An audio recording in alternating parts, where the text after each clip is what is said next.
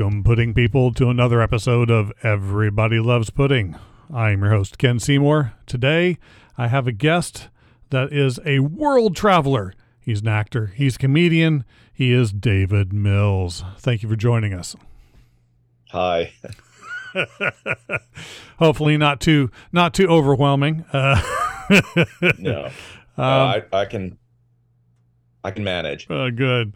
Um, I'm I'm kind of uh, I'm kind of excited to have you on for a variety of different reasons. I'm a huge fan of stand-up comedy specifically. I've uh, been following a, a, variety of different performers over the years and just absolutely love the art form as it is. Um, I, I have to say I was I was particularly tickled. I saw a small thing that you did in that guy that was a, a bit on pronoun. Uh, uh, confusion. and that right. was that was just particularly fun. Uh, does a lot right. of does a lot of your comedy kind of revolve around um, uh, around um, language, or do you tend to focus on a more storytelling type of style? It, it's funny you say that. Um, not funny, but what I mean to say is, I do feel like um, you know the best comedy is really about language, you know, not necessarily as directly as that particular skit where uh, uh, or that particular routine where I'm I'm talking about words, but it's it's all about the use of specific words and being really um, precise. I, the comedy that I like and the comedy that I do is about precision, right? So it's about getting saying things um, in a really specific way. So I have to spend a lot of time getting the words right. I remember a, a comic friend of mine. We sort of started out around the same time, and she kept um, struggling as a comic, and she had some good ideas, but she never put the time in personally, or I could observe, into writing the actual joke out. She would just try and express the idea. Well, that's fine, but oftentimes that means there's no punchline or it's not set up, it's not built um, to to uh, give the audience a kind of surprise or or a journey or something. So I guess what I what I encouraged her to do is actually write her comedy down like in with, with pa- paper and pen, you know, like literally because then you have to think what's the word I want to use to say what I want to mean here. And um, so it's a long way of answering your question, but I would say that all my work is really about language and um, whether I'm being narrative or whether I'm a comment on a certain uh, something happening in the news or or you know I do a lot of sort of commentary in my comedy, uh, but the way I do it is to think hard about the words I use. So, how did you get your start into this particular path? This is stand-up comedy is a a um, I don't know if I'd call it a fickle mistress, but it's it's hmm. it is sometimes a, a difficult type of profession to to pursue. Um, what kind of lit the fire that put you on that path? I was an actor. I'm still an actor, but I when I started as an actor, um, you know, I was waiting around a lot for the phone to ring, and I wanted to be on stage. So I just started writing my own material. And I started not as a stand up, but as kind of a monologuist, you know, doing these sort of one person narrative shows. But then I wanted, you know, and I, I did okay with that, but it wasn't like there was that much work in that either. There was more than there was the acting, but there still wasn't as much as I needed and wanted. So I started appearing and hanging out at this comedy club in San Francisco in the 90s and you know i could get on there for five minutes or ten minutes pretty regularly two or three times a week. So that was a way for me to develop material for my solo shows but but it, it quickly evolved into just doing stand up and i sort of let go of these kind of narrative monologues and just started focusing on a kind of different a different kind of form that was comedy who do you think are some of the people that really influenced how you how you developed? I mean, I saw that um, you you've mentioned uh, Sandra Bernhard and Paul Lynde specifically. Were those kind of key Yeah. players in the formative process that was you? Absolutely, yeah. Um, I think Sandra Bernhard. A lot of people don't know her early work. Uh, I don't know if you've seen that film, "Without You, I'm Nothing," Mhm. But it's really seminal, you know, in American stand-up. So much of the way that she positions herself around celebrity is what we do today very naturally, you know, and and and and her kind of way of being being a celebrity and yet commenting it on it on it at the same time was really new, really fresh when she was doing it. And um and her the way she weaves jokes kind of conventional stand up into all of a sudden you're in the midst of a story and then you're back in conventional stand up, you know. So she's one of the greats and she worked with a a director at that time. I've forgotten his name. I, I feel bad to say, but he was also very central in that kind of uh, approach. So she she remains to me a real touchstone. Paul Lynde, I mean, again, another great American humorist that people don't really think about, but his his uh, his attitude and his ability to kind of uh, make fun of anyone and anything, but do it in this very uh, self-depreciating, self-deprecating way, really, um, really was uh, influential. Yeah, for me. And then some British comics. There's a, well, actually, an Irish comic by the name of Dave Allen, who was uh, really big in the '70s, and I used to watch him on PBS growing up in the the '80s. He would show up on PBS, and he always sat in a chair and he always wore a suit and he was very elegant and very very funny these long sort of winding stories so i've taken a lot from him as well Well, I have to say, uh, um, Lynde has always been one of my favorites. Now, I, it, maybe it's just because I have a soft spot from growing up with the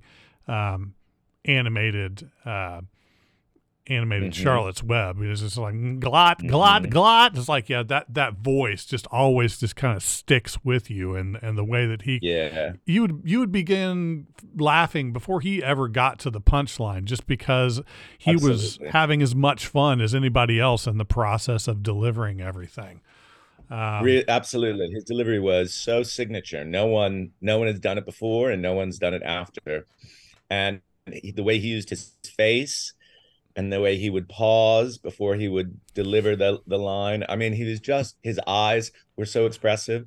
He's so funny. And i find myself on youtube watching old clips of him on hollywood squares Right. you know? I mean it's that funny you know? It just it's really really good stuff. I i try and mainline it you know as much as i can. So a lot of a lot of people ask me who I look at these days, and there are very few comedians I look at these days. I mean, I'm out at the club, so I see a lot of comics, but I, I almost never watch a full special.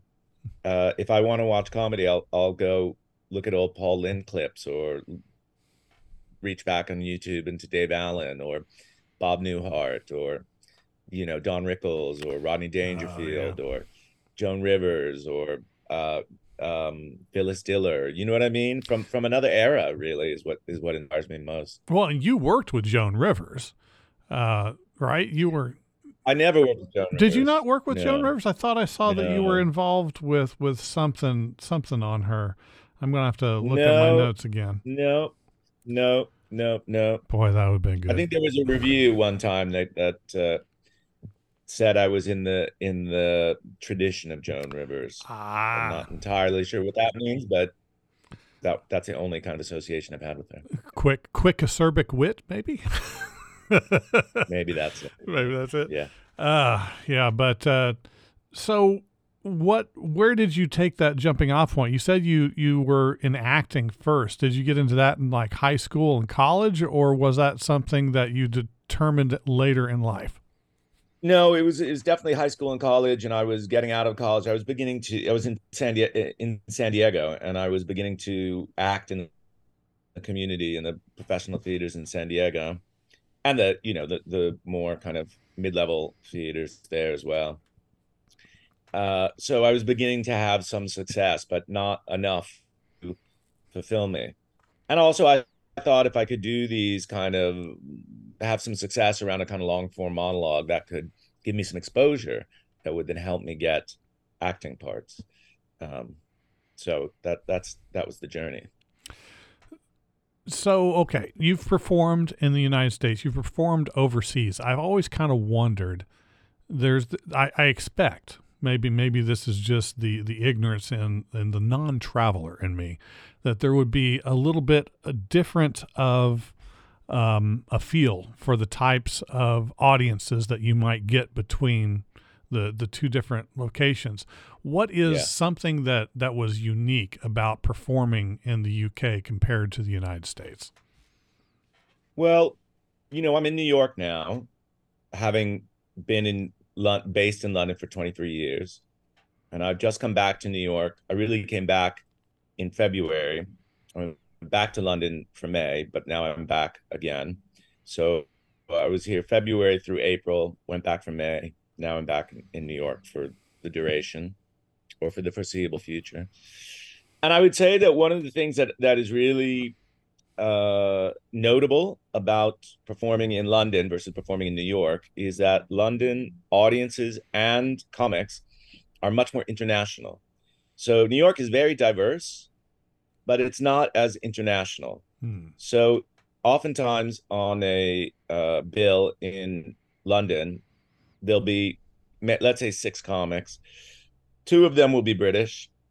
There'll be maybe an American, maybe someone French. Increasingly, they're Chinese comics. Chinese are coming up the ranks. South African, Indian, um, Australian, Canadian. London is really a, a global comedy center. So it feels you know so so you, the comics are international and also the audiences. So the host will start by saying where are you from? Where are you from? Where are you from? And people will be from all over the world you know? And you get that in new york but really only if you're in times square that kind of area because that's where all the tourists are.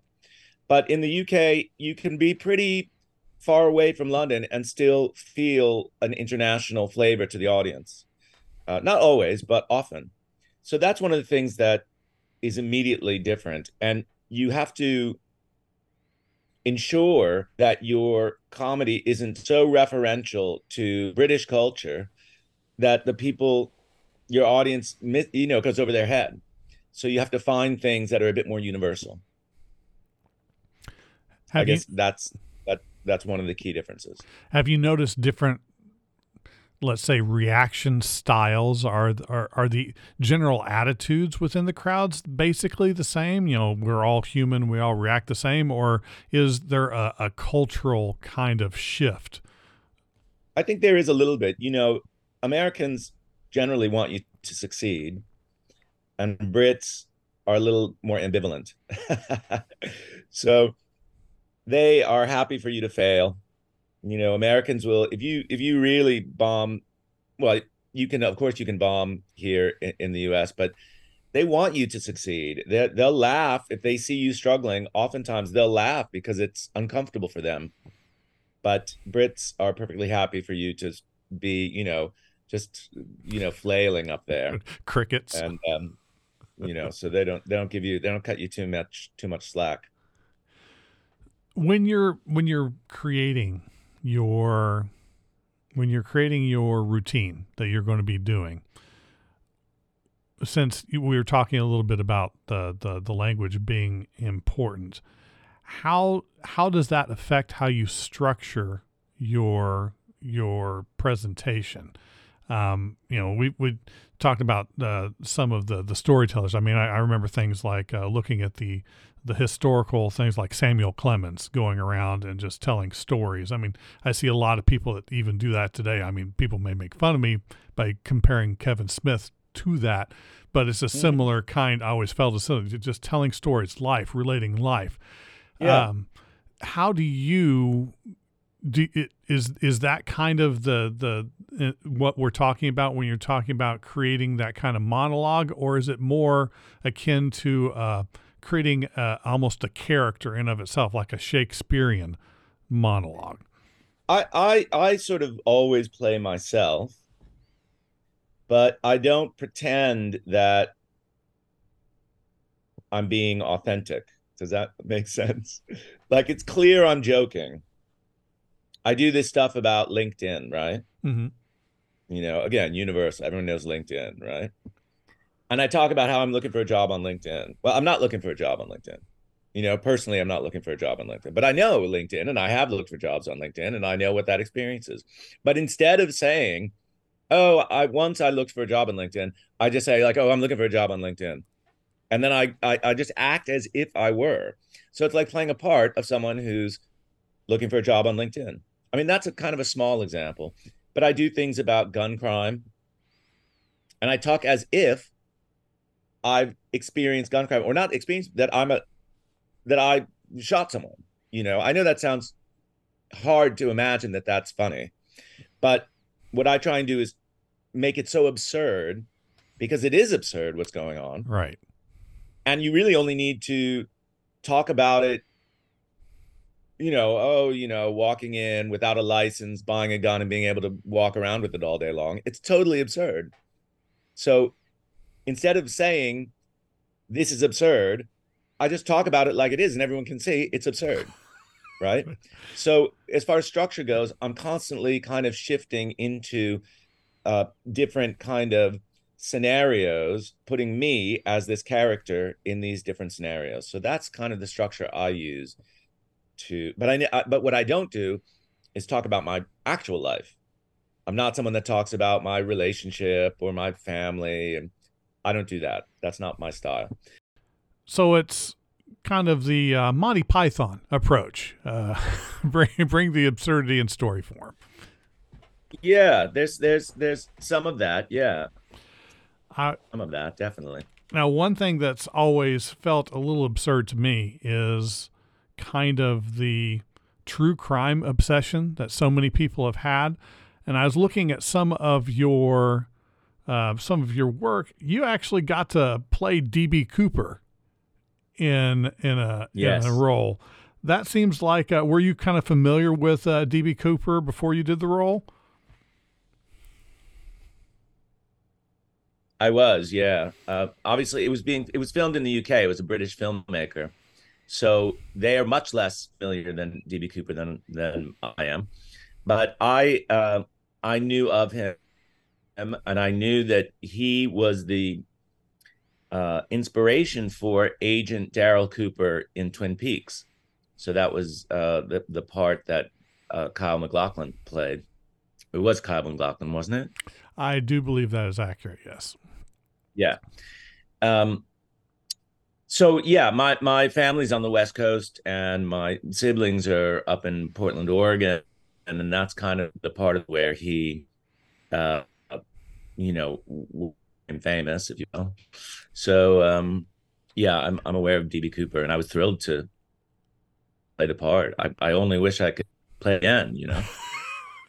so I I just in my mind I'm imagining this. So you're you're putting on the suit, you've got the glasses, you know, you got the whole thing going on, and I'm just in my mind for the, for the documentary. They're they're creating the scene. You're there, and I just hear the words. But can you be more quietly menacing? it just it's like no you don't look angry enough you don't look like you're going to do anything to the plane can you be can you be more menacing right yeah. Well, I mean, what's so great about him is no one really knows anything about him. So you can completely create this entire character on your own, you know, and, and fill it with as much menace or whatever you want because he was he was a blank slate, you know. Yeah, that, that, that this always been something that's been entertaining to me is just uh, some some of this interest in in the things that we don't exactly know what happened, but people will revisit it over and over again. And it's it's it's fun. It's it's kind of a, a fun pastime. Um, it's just c- kind of like having a sequel to a, a popular movie that comes out uh, repeatedly. You're you are in a sequel to Indiana Jones. That's that's, that's right, out yes. here that yes. How did that happen? Um, you know, a lot of times, um, in uh, how do I want to say this? So, uh, a lot of the big blockbusters are filmed in the UK because Hollywood gets a real discount, uh, tax sort of discount. So it's cheaper for them to film in the UK. There's a lot of talent, sort of um, not just acting talent, but uh, production talent, costumes, makeup, production design, props. That's all that is really strong in the UK. So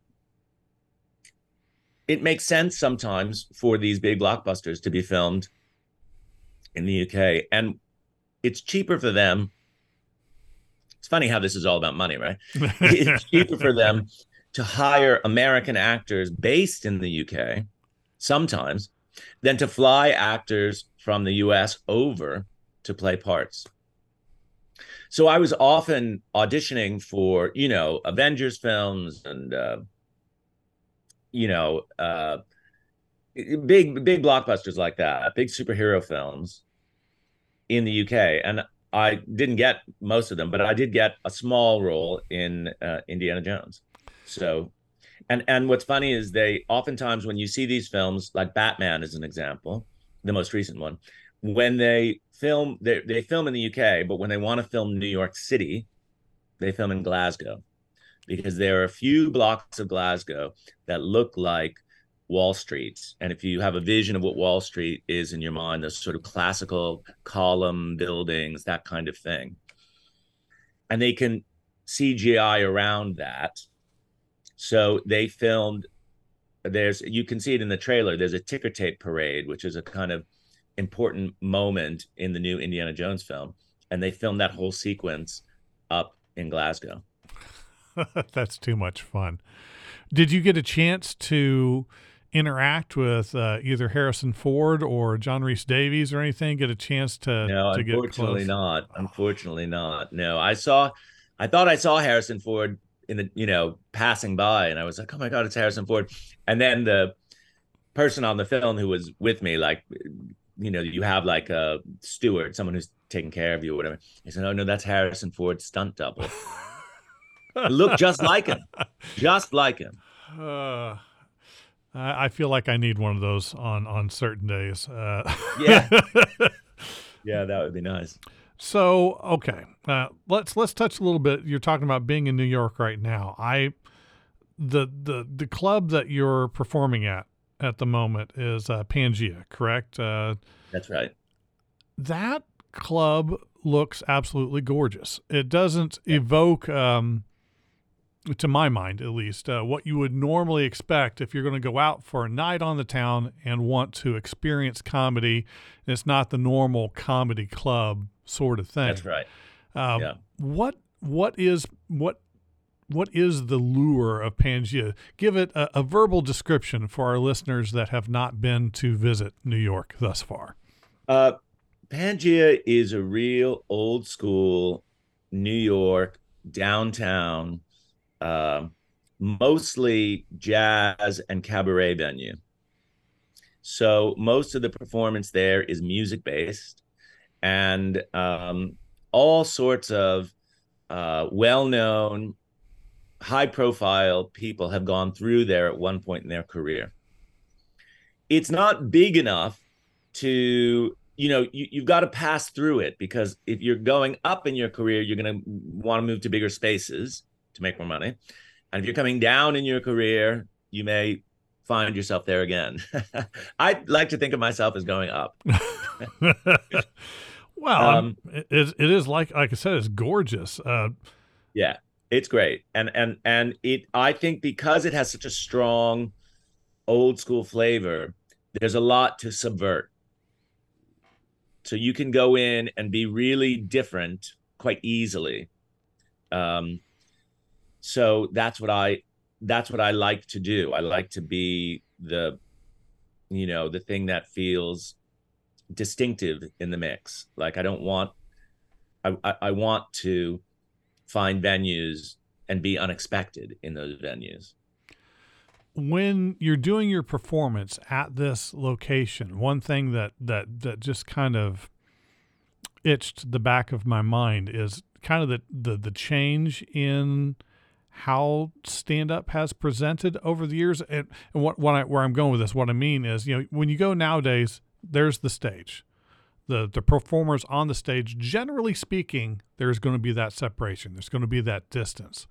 There looks right. like there is the opportunity to have more of a throwback interaction, like wandering amidst the tables with yeah. this. Is that yeah. is that kind of what happens? Yeah, well, it's funny you you say that. So I, I, I did the show twice in April at Pangea. Now I'm back for four shows, two in June and two in July.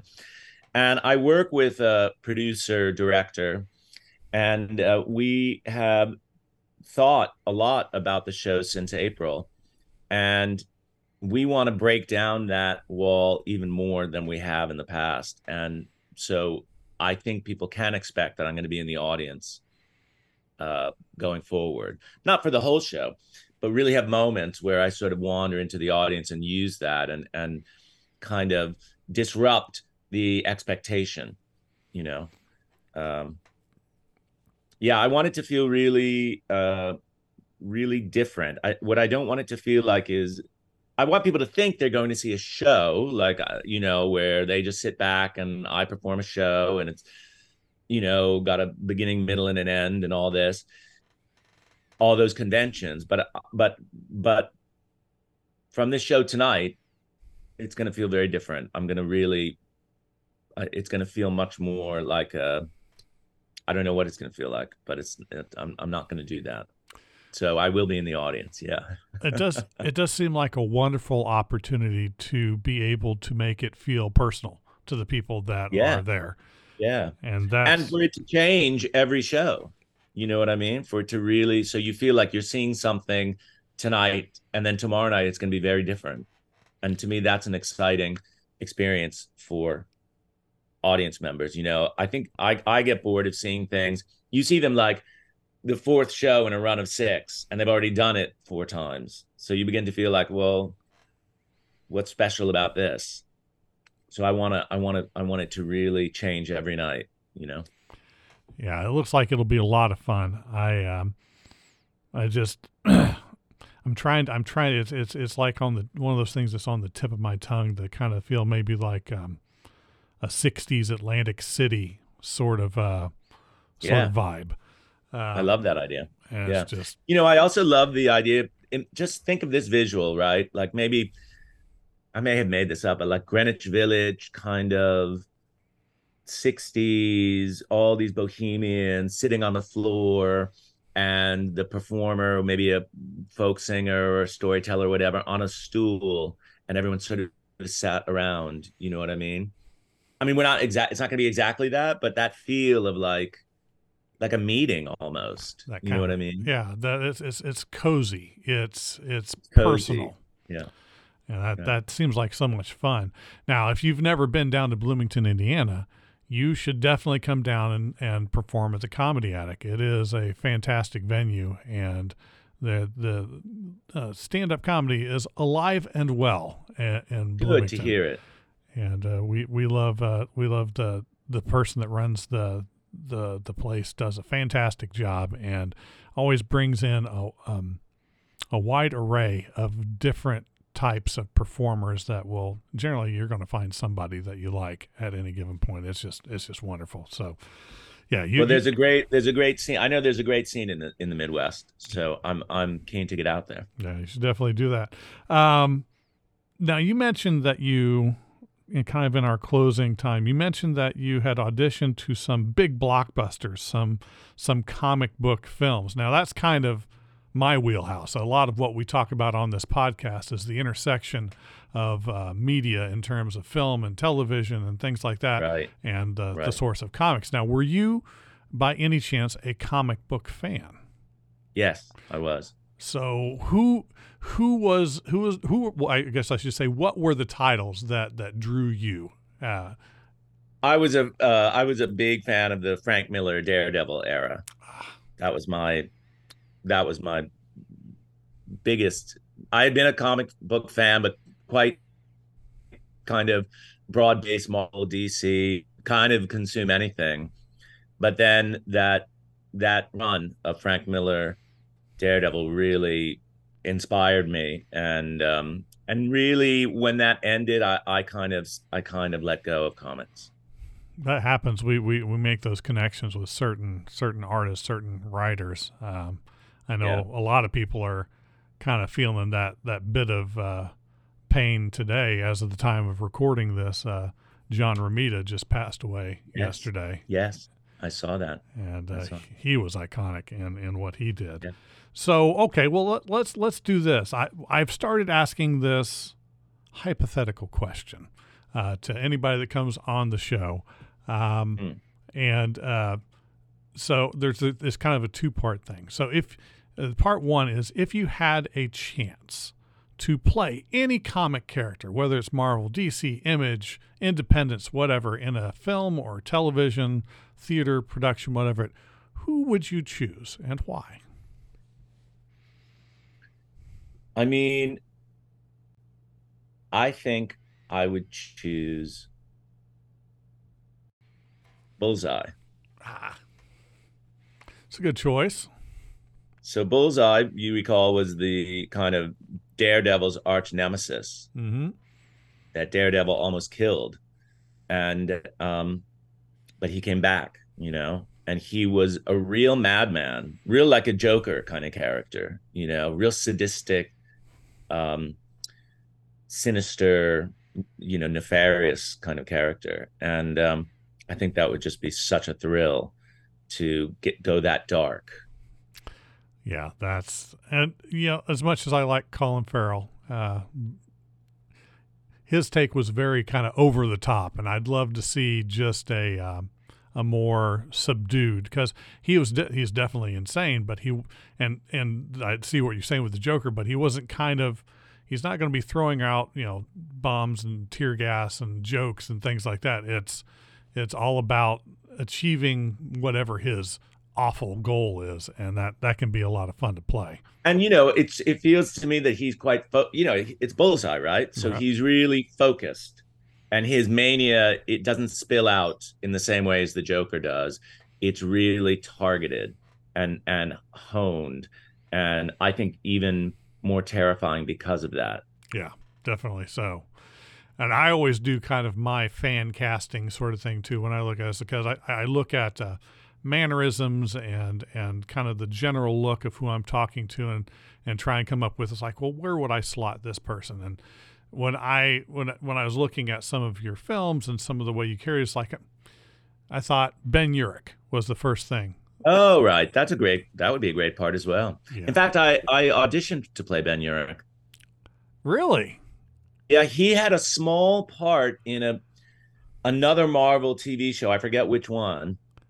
It wasn't Daredevil, but but he was Ben, you know, the character was called Ben Urich and he was a reporter. Right. And I thought, oh, they're refer this is Ben Urich, who I know from the Daredevil titles, and now he's made an appearance in one of the other ones. I forget which one. I think one that came and went. I forget which one it was. Um, yeah. But that would have been a thrill. That's that's definitely a, a fun imaginary game. Now the second part of this question is more more general. Um, you know, okay. we always have the imagination. The, the, the genie, you find a, a lamp, you know, a magic lamp, and you a genie comes out of it. But this genie has been living in Hollywood uh, for a long time, and his wishes are very, very specific. So he's he's not going to be able to grant you wealth or uh, cars or mystical powers, but he can grant you the opportunity to work with any three artists that you admire, whether they're actors, directors, uh, musicians, who would you choose? Wow. I mean, there's so many again, you know, what, what a thrill. Um, I would love to work with, um,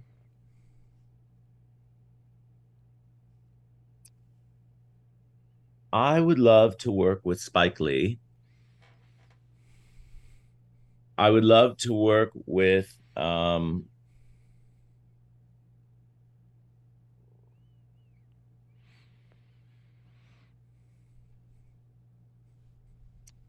I love to work with Wong Kar Wai. And I'd like to work with, I've forgotten his name. but this Greek director who directed um, Triangle of Sadness. Oh yes, absolutely.